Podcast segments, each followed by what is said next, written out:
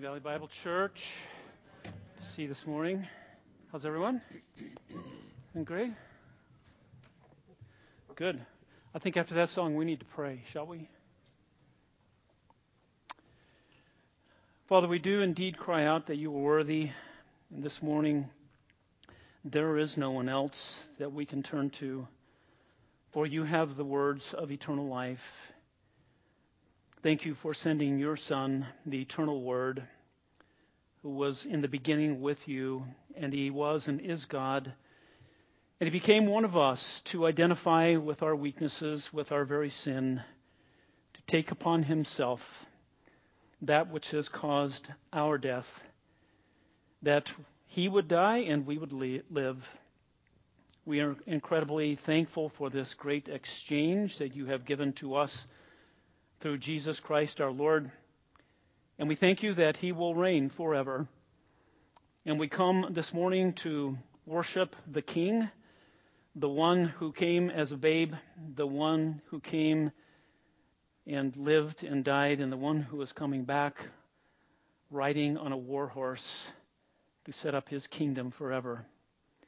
So we ask, Father, your blessings and your uh, encouragement and the teaching of your Holy Spirit as we look into your word, as we continue in John's gospel this morning. All these things we pray for your glory in the name of our great God and our Savior, Jesus Christ. Amen. All right, we're in the Gospel of John, and we're in this section, which is the Passion of Christ. Week after week, we see um, the story unfolding, and it's not a very positive story at this point. It's uh, it's difficult to, to read about and to think about, but it is what it, what happened. It is uh, the the story of our redemption. This is the hour that Christ came for. So this morning, our text is John chapter 18, verses 33 through 40, and I invite you to turn there if you have your Bibles, and would you please stand with me? We would like to read God's Word, and we believe that um, it is uh, inspired, it is profitable for teaching, for reproof, for correction and training in righteousness. So would you please give attention to the reading of God's Word? John chapter 18, verses 33 through 40. The Word of God. Therefore Pilate entered again into the praetorium and summoned Jesus and said to him, Are you the king of the Jews? Jesus answered, Are you saying this on your own initiative, or did others tell you about me? Pilate answered, I am not a Jew, am I? Your own nation and the chief priests delivered you to me. What have you done? Jesus answered, My kingdom is not of this world. If my kingdom were of this world, then my servants would be fighting so that I would not be handed over to the Jews. But as it is, my kingdom is not of this realm. Therefore Pilate said to him, So you are a king? Jesus answered, You say correctly that I am a king. For this I have been born and for this I have come into the world, to testify to the truth. Everyone who is of the truth hears my voice. Pilate said to him, What is truth? And when he had said this, he went out again to the Jews and said to them, I find no guilt in him. But you have a custom that I release someone for you at the Passover. Do you wish that I release for you the king of the Jews? So they cried out again, saying, not this man, but Barabbas. Now, Barabbas was a robber. And God's people said, Amen. Thank you. Please be seated.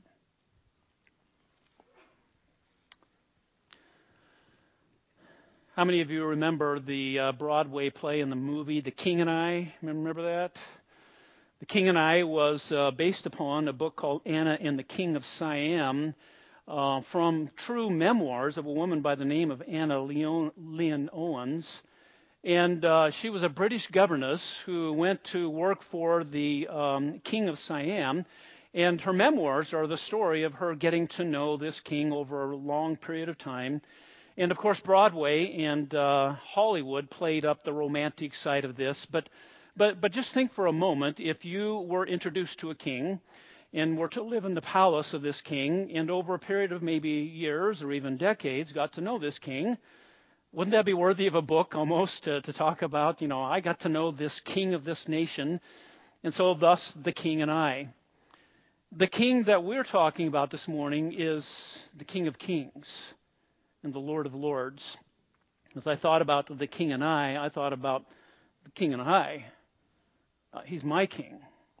But do I know about the king? What do I do with the king? We should all ask that of ourselves. The king and I, you, I, what do I do with the king of kings and the Lord of lords? Do I believe in him? Do I trust him? Do I treasure him as he so deserves? So, John's gospel begins to focus on the kingship of Jesus Christ, and that what takes place in our story this morning and next week as well. Jesus as uh, the king of the Jews. So, what kind of king is he? Who is this king, and why did he come? And those are the things that are answered in our passage this morning. So I want us to look at verses 33 through 36 as the king and this idea of the king is, is introduced. And the king's kingdom is otherworldly. That's what we're going to see. As you saw, as you heard, as we read the text, Jesus is not of this world. His kingdom is otherworldly. And by that, I want to state right up front, and we'll, we'll get to it later, he is not going to just say that his kingdom is spiritual and Caesar's kingdom is earthly or physical. We want to be sure that we avoid the very idea of dualism. Dualism is the idea that uh, the physical world is basically evil and the spiritual world is good. You hear that in, in church sometimes. God isn't worried about the physical, He's worried about the sp- spiritual. No, that's not right. He is worried about both. Your physical body will, is redeemed and it will be raised from the dead. He worries and he cares about all that you do in this physical body. He, he, worries about and cares about your finances, your parenting, where you live, how you take care of your belongings. His kingdom is otherworldly in the sense that it is heavenly. So we want to avoid just uh, spiritual versus physical, and we'll get to that later. So remember the story so far um, the Jews bring Jesus to Pilate, and they won't go into the praetorium lest they defile themselves uh, coming in contact with a Gentile. And Pilate comes out to them and says, uh, What charges do you bring against this man? And they say, Oh, he's bad. He's bad, bad, bad, bad, bad, bad. Well, how bad is he? Oh, just trust us. He's bad. And his response is, Okay, you want me to trust you? I trust you to just go judge him yourself and do with him what you want to do. And that's when they say, well, you see, we can't kill anybody because we don't have the power to do that. And then, as John said, this was to fulfill the words of Jesus about the kind of death that he was going to die crucifixion on a cross. So at that point, Pilate walks away from them. And he comes back, verse 33. Therefore, Pilate, he didn't get an answer for them, from them, so he's going to go straight to the horse's mouth. Therefore, Pilate entered again into the praetorium and summoned Jesus and said to him, Are you the king of the Jews? That wasn't the topic of conversation with the religious leaders, and so we're not exactly sure why he answers the, asks this question at this point, but he does. And Jesus' response in verse 34 is, Are you saying this on your own initiative, or did others tell you about me? In other words, is this a personal question? Do you want to know personally about me being the king of the Jews, or are you just repeating what everybody has been saying about me? Um, we know that they wanted to put him to death because of blasphemy, that he called himself the Son of God, but he also admitted to being the king, the Messiah. Uh, Pilate would not have understood that or cared about it too much. But Jesus wants to know how to, how to answer Pilate. And, and notice what Jesus does. He turns it around and he takes control of the situation. Pilate is the interrogator, right? Jesus is the prisoner with the, the, light shining on him. And all of a sudden, Jesus turns it around. He flips the script. He controls the conversation. And he turns the table on Pilate. And he asks him a question rather than answering uh, ex, uh, directly. He's in control. Pilate's not in control. He's in control. The Jews are not in control. Jesus is in control. So if the question is personal, Jesus can help him with that. then Jesus needs to clarify. But if it's just about whether he's the king or not, Jesus wants to make it clear that he's not just a political leader for the Jews, and he's not. He's the king of the Jews, but the Jews were looking for a political Messiah. Nor is he a political king that would be th- any kind of a threat to Caesar. He's not that kind of a leader. And that's why Jesus wants to know exactly what it is he's saying. Verse 35, Pilate says, I'm not a Jew, am I? Did Jesus hit a nerve here? I think he did. Never mind, we're not talking about me. We're talking about you. You're the one who's been delivered over by the nation and by the, the chief priests. What is it that you did? And I think this is the original question that Pilate came into the praetorium when he, when he brought Jesus to him. The original question was going to be, What did you do? Because he asked the, the religious leaders, What did he do? And they said, Well, we can't really tell you because it's too, it's too bad. So he's, he's going to Jesus, and he, he originally wants to ask him, What did you do? But I think when, when Jesus comes in, remember, he's bound. And remember this, or know this, if you've read Matthew, Mark, and Luke, he's already been through a trial with Caiaphas in the Sanhedrin, and he's been beat up, beat about the face and the head. They struck him, says over and over again. Uh, you can imagine the sight that he is. He probably has blood running down his face. He might have a, a black eye the swollen shut. He might have a, um, a, a fat lip. And he's a pitiful sight, bound. And Pilate comes in and he says, You are the king of the Jews? You? This pitiful sight that I see before me? So instead of coming in and saying, What have you done? he's probably struck with the, the sight before him and he asks that question, You are the king of the Jews? And that's where Jesus says, Why do you want to know? You asking for a friend? What's going on here? and he hits a nerve with him. I am not a Jew. Why would I care whether for, for anything about the Jewish laws or customs or kingdom? I don't care whatsoever about any of these things. But your nation handed you over. These Jewish leaders handed you over. You're standing before me, bloodied and bound.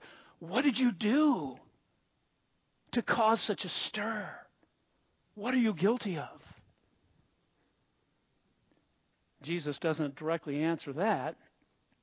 Instead of answering the question, What did you do? he goes back to the original question Are you the king of the Jews? And this is the way he answers it in verse 36. Yes. With the, the, with the words, My kingdom, right there, he is saying that he is a king. My kingdom is not of this world. If my kingdom were of this world, then my servants would be fighting so that I would not be handed over to the Jews. But as it is, my kingdom is not of this realm. Notice how he begins the statement and how he ends the statement. My kingdom is not of this world. My kingdom is not of this realm. And there's this assumption here that Jesus could have, if he had a different kind of kingdom in view, he could have stopped all this. Because the question is, why were you handed over in this state before me? And Jesus said, I could have stopped it if this were a different kind of kingdom. But his kingdom is otherworldly. My kingdom is not of this world. His kingdom is from another place, not of this world. And, at the end of the sentence, when he says, My kingdom is not of this realm, literally it is, My kingdom is not from here. I'm not, I'm not from around here. He's not from around there. He is sent from heaven. He's otherworldly. Yes, spiritually, but also a king who will rule and reign forever. Therefore, this kingdom does not come by rebellion, but it comes by God's power. Its source is, is not human. The source of his kingdom is divine. And the messianic kingdom comes through the Son of God, who conquers sin and death, and he conquers sin and death in our lives that we might become his subjects of his kingdom. And indeed we are if we believe in him. And we must not and cannot put our trust and our hope in earthly kingdoms, and yet we oftentimes do. So, some lessons to begin with here. Christ's kingdom does not come through military might, political means, democratic elections, any other human power. Kings, presidents, governors, whatever you want to fill in the blank. No other power on this earth. His power is otherworldly. So we should not put our trust in the outcome of elections. We should not put our hope in a president or a governor or a state representative they're there. We need to make use of them. Yes, we're stewards of this freedom that have been given to us, but our ultimate hope is never and should not ever be in those things because, you know why? They will let you down. Have they let you down? Yes, they've let you down. They will always let you down. People will always let you down. One of Mike Powell's quotes that I heard long ago People will always let you down. Yes, I've let you down, I'm sure, at times. He will never let you down. For he is the King of kings and the Lord of lords, and we should never put our trust in him. Second lesson you are a citizen of his kingdom. Do you believe in Christ? Have you trusted him as your Savior? Are you a child of God? Is he your King of all kings? Is he your Lord of all lords? Then you are a citizen of his kingdom. Colossians 1:13, an exciting verse, for he rescued us. What does it mean to be rescued? You can't help yourself. Dire circumstances where you can't do anything for yourself, and he rescued us from the domain of darkness the realm of this world, the realm of the devil, of Satan, if you will. This world is dark and dead. And he rescues us because we were dead in our trespasses and sins, and he transfers us into the kingdom of his beloved Son. Amen to that.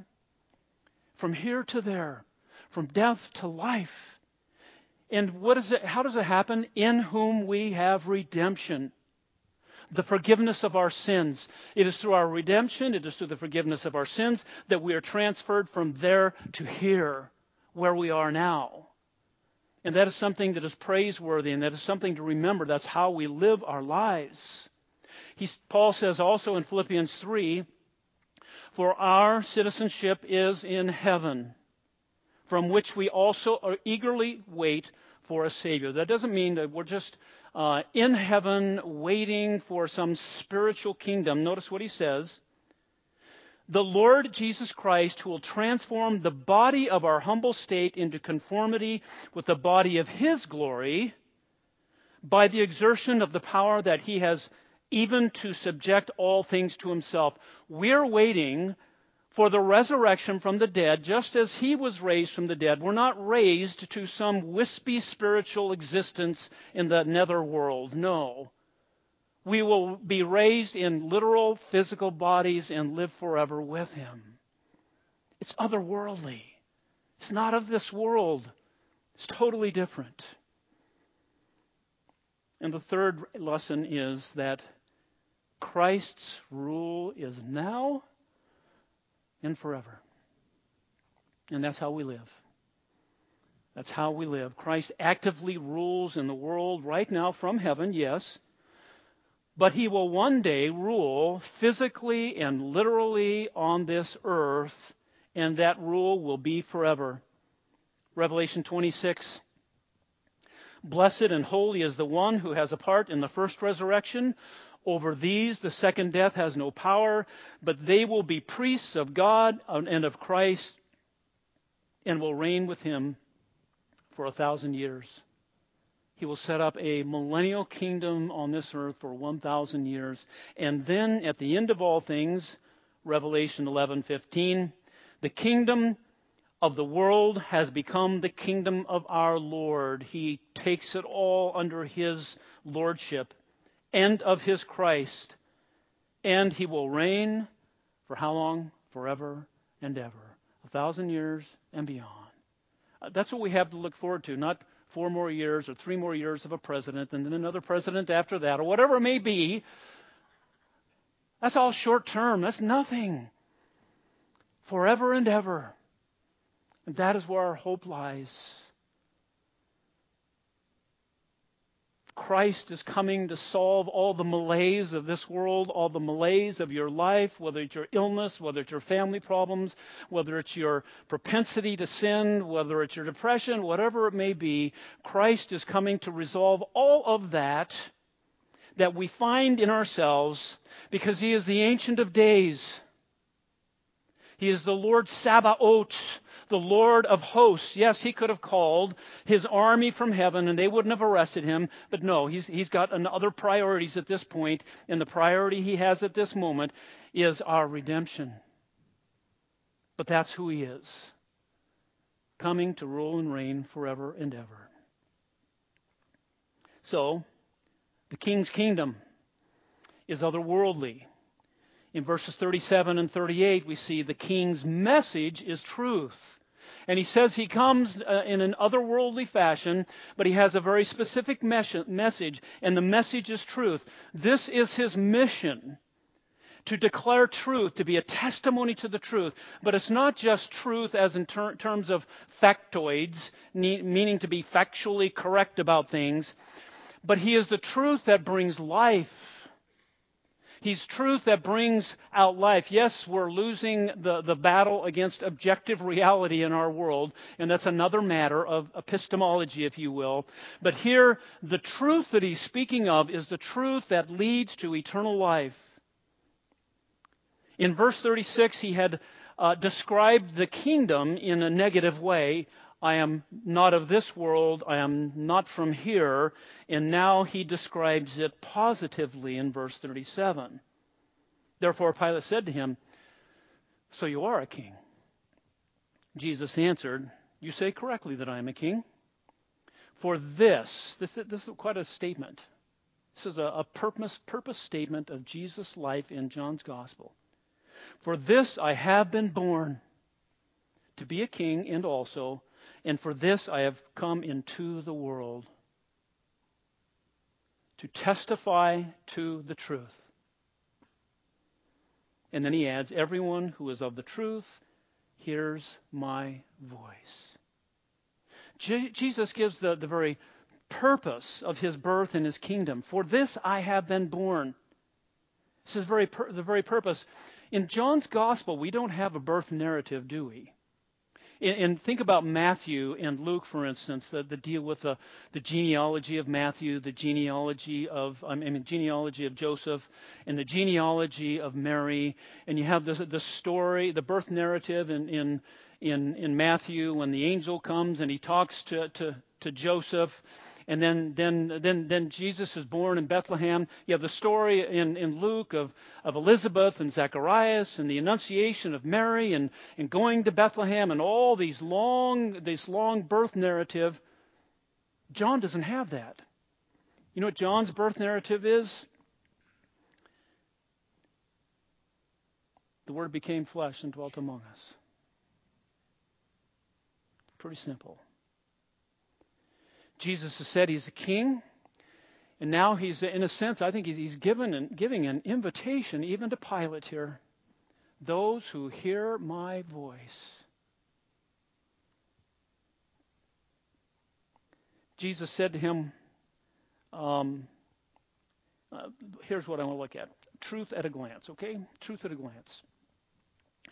Jesus' birth narrative is, and the Word became flesh and dwelt among us and we saw his glory, glory as of the only begotten from the Father, full of grace and truth. Jesus said, I came to testify of the truth.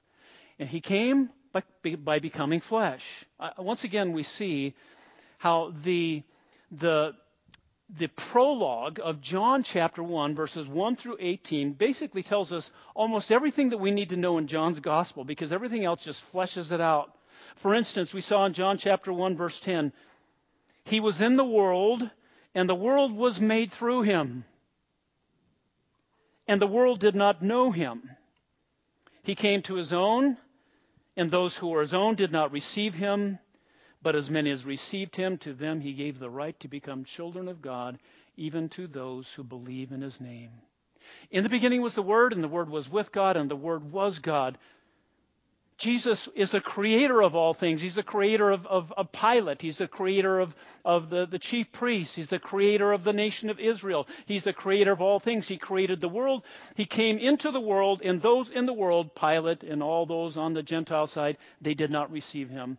He came to his own, the Jewish, Jewish leaders and the Jewish nation, and they did not receive him. But as many of us received him, if you believe in him, to them he gave the right to become children of God. So truth at a, at a glance, 114, John chapter 4, verse 23. Remember Jesus talking to the woman at the well just takes us through this, this idea of truth through John's gospel very, very quickly. He said to her, But an hour is coming, and now is, when the true worshippers will worship the Father in spirit and in truth.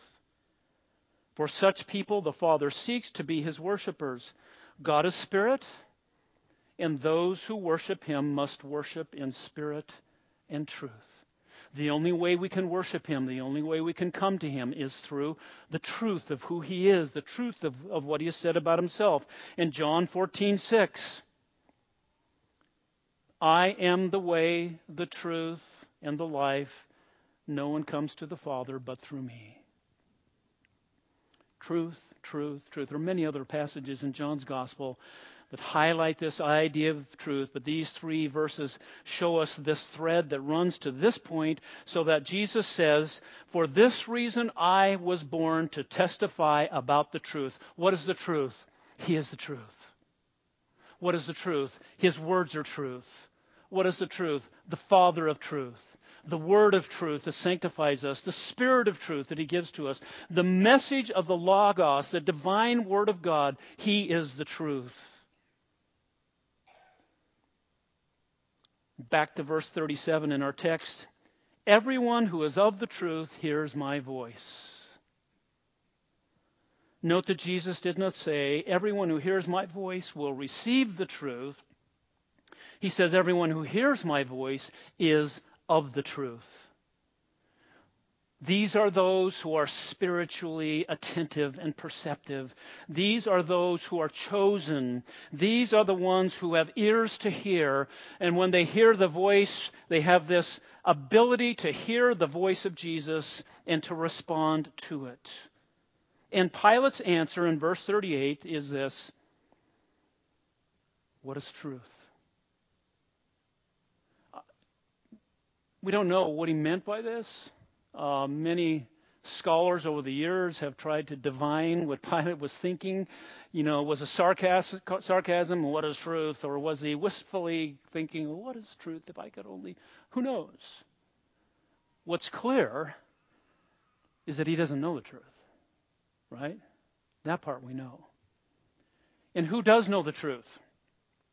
We do the reader of John at this point knows exactly what, what, what, what Pilate is all about. He's missing it because the truth is right in front of his face. Jesus doesn't answer at this point because Pilate walks away. But if Jesus were to answer Pilate at this moment, what would he say? If Pilate said, What is truth? How would Jesus answer that question? I am. I am truth. I am He. Or just the words, I am. He is the way, the truth, and the life, and He would have said, I am the truth. And when He says, Those who are of the truth hear my voice, in a sense, He's throwing out a lifelong line to Pilate. To this king who is secular, who's a Gentile, who was dancing with the other devils. And it's an invitation to him. Pilate doesn't see it. He can't hear. He doesn't hear what Jesus is saying. He doesn't have the ability to understand. Pilate did not hear his voice. Why? Because Pilate was not of the truth. Very simple. So, lessons for us. Jesus' message, excuse me, Jesus' mission is his message. His mission was to come, to be the truth, that we come to him. I am the way, the truth, and the life. No one comes to the Father but through him. His mission was for us to come to the Father through him because he is the truth. And so his mission is his message truth that gives life. That's his message. That's his mission. He is the truth who gives life. Secondly, you can be right about a lot of things and still miss the voice of God. You can be right a lot, about a lot of stuff in your life. You can be an expert in your field. You can be right about a lot of philosophy, about mathematics, about a lot of theology. You can be right about what it is you do for a living, whatever your craft is, whether it's law or education or welding or whatever it is, you can be right about a lot of those things and miss the voice of God. So it's not just about factoids, truth as fact, it's about the person of truth. John 5:24 Truly truly I say to you Jesus is talking here I say to you he who hears my word and believes in him who sent me has present tense eternal life and does not and will not come into judgment because you have passed out of death into life the domain of darkness into the kingdom of his beloved son why? Because you heard his word. Because you believed in the one who sent him. So you have eternal life. John 10, 27 and 28. My sheep hear my voice, and I know them, and they follow me, and I give eternal life to them, and they will never perish, and no one will snatch them out of my hand. Believer, did you hear his voice? Or do, are you hearing his voice for the first time this morning? Do you hear his voice in these words? He who hears my word and believes in me, I am the way, the truth, and the life. I call to my sheep. Are you one of his sheep? Will you respond? Do you believe that he gives eternal life to you this morning? Or has given that to you as a Christian, never ever take that for granted. Don't miss his voice. Because not, it's not just a call for once, he calls us to continually follow him and to continually hear his voice. Not just the call of salvation, but the call of discipleship every single day to follow him. That's the call on our lives of the King of Kings and the Lord of Lords. It can be no other call. And that's his call in our life. So the king's kingdom is otherworldly. The king's message is truth. And in verses 38b through 40, the king's cup is rejection. His cup is his lot, of course. It's the hour that he is facing. He's facing suffering, he's facing rejection, but it is all through substitution. Here we get into the idea of the substitutionary atonement of Christ, that he was a sin sacrifice as a substitute for us. We are the ones who are guilty. He is the one who dies in our place. The guilty one goes free, the innocent one dies. That's the great and wonderful exchange and the good news of the gospel. His cup is rejection tough for him at this point, but life for us. Second part of verse 38 And when he had said this, that is, Pilate, he went out again to the Jews. In other words, he doesn't wait for an answer from Jesus. He asks the question, What is truth? Walks away goes out. He's going back and forth between Jesus and Pilate. He goes out to them and he gives a pronouncement. And his pronouncement is having asked you and inquired of you, what are the charges against him? Having talked to Jesus and asked him, what is it you have done? This is my pronouncement. I find no guilt in him. I find no guilt in him. Pilate announces that Jesus is without guilt. His judgment so far is that I find no guilt. Whatever he thought of Jesus' kingdom or this realm, his claim to truth, he did not see it as something worthy of death. He didn't see it as a threat to, to Caesar and the kingdom of God. He saw, he didn't see anything. He just saw a bruised and bloodied man who he didn't understand and feared. We'll see next week. Verse 39 Ever the politician, remember he's a governor. You know what he should have done at this point? You know what he could have done at this point? I find no guilt in him. Turned and walked away. He's walked away from them once. He walked away from Jesus. He could have walked away from them and just released Jesus. But by this time, it appears that a crowd has been gathering. And ever the politician, let's just throw them a bone to make sure things don't get out of hand here. You have a custom that I release someone for you at the Passover. Do you wish that I release for you the king of the Jews? See, that's a dig. He had to say that and just made it worse. And they cried out again, saying, Not this man, but Barabbas. No, not Jesus. The, they would not call him the king of the Jews. And we'll see how next week how Pilate continues to just dig with that phrase. And notice how John ends this portion very simply. Now, Barabbas was a robber. That's all he says.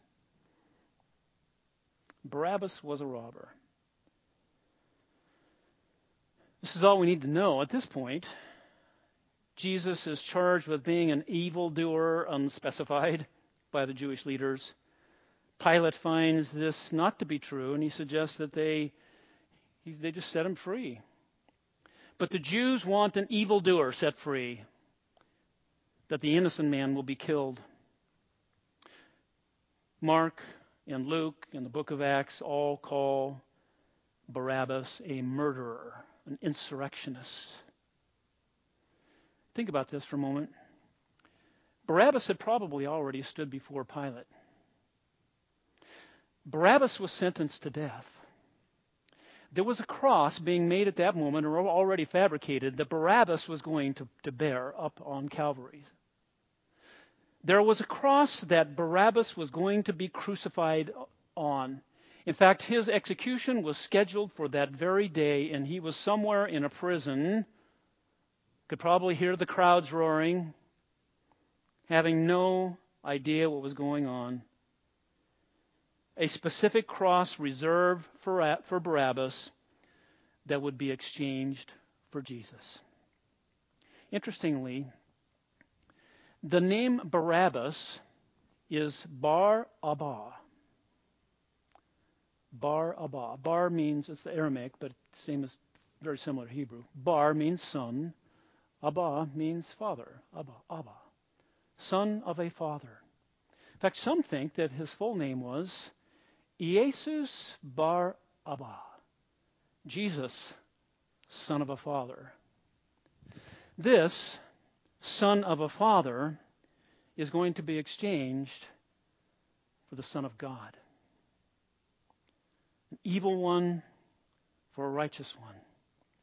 A robber, a murderer for a holy and righteous one. As we see in 2 Corinthians 5:21, he who made he who knew no sin, he made him to be sin on our behalf, that we might become the righteousness of God in him. It's the great exchange. This is the substitutionary atonement. He knew no sin. He lived a sinless life. He was guilty of nothing. Even, even Pilate recognized he wasn't guilty. And yet they want a robber, a murderer, an insurrectionist to die on a cross and to be let free instead of having Jesus die on a cross. Excuse me. Jesus became sin for us. Every sin you ever committed, every sin you ever will commit, Jesus was punished for on the cross for you. Why? that you might become his righteousness. Because you heard his voice, because you believed in him, because he is the way, the truth, and the life, and you came to him, and you now know the Father, and you have been transferred from the domain of darkness into the kingdom of his beloved Son. And that's what we have in Christ. His cup that he drank was one of rejection that we might be accepted. So, back to the king and I. What will you do with the king? What have you done with the king? I think about that. I have gotten to know the king over many years. I guess I could write memoirs about the king and I. We all could. But what we believe about Jesus Christ is the central question of our lives. What you believe about Jesus Christ is the central question of your life. Not what classes you will take, what sports you will play, what hobbies you will indulge in, what profession you will seek, what college you go to, whom you will marry, how many kids you will have. All important questions, yes. But not the question that determines your destiny. King and I, what will you do with Jesus? And what do we do with him?